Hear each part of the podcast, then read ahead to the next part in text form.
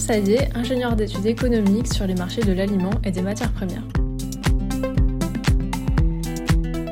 Bonjour à toutes et à tous, nous nous retrouvons aujourd'hui pour notre point mensuel sur l'évolution de la conjoncture des matières premières. Le mouvement de hausse que nous connaissons depuis le mois d'octobre s'est accentué en janvier sous fond de nouvelles révisions à la baisse des perspectives de stocks mondiaux. Sur le marché français, les prix moyens ont augmenté de 11% pour le blé fourragé et le tourteau de soja et 8% pour le maïs.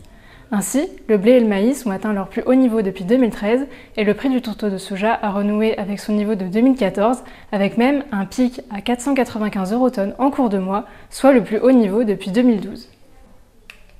Dans ce contexte volatile, quelles sont les perspectives sur le prix de l'aliment porcin?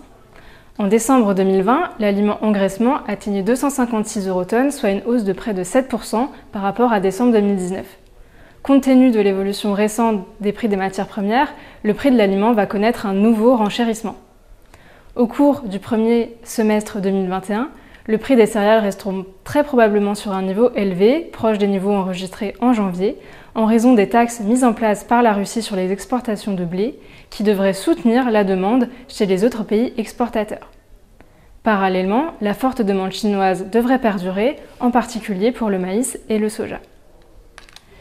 Face à cette forte demande, les prix du complexe soja devraient rester bien supérieurs à ceux connus ces dernières années, même si l'arrivée prochaine de la récolte brésilienne pourrait détendre légèrement le prix de cette matière première.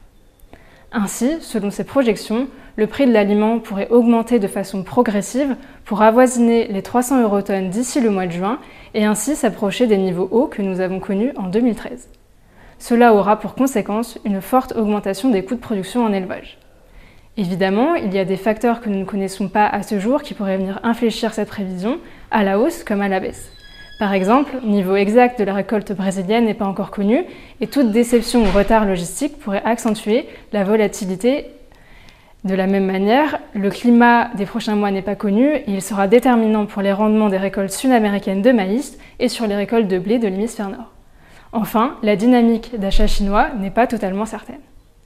Il y a donc beaucoup de facteurs à suivre dans ces prochains mois et nous vous tiendrons bien évidemment informés de l'évolution de la conjoncture.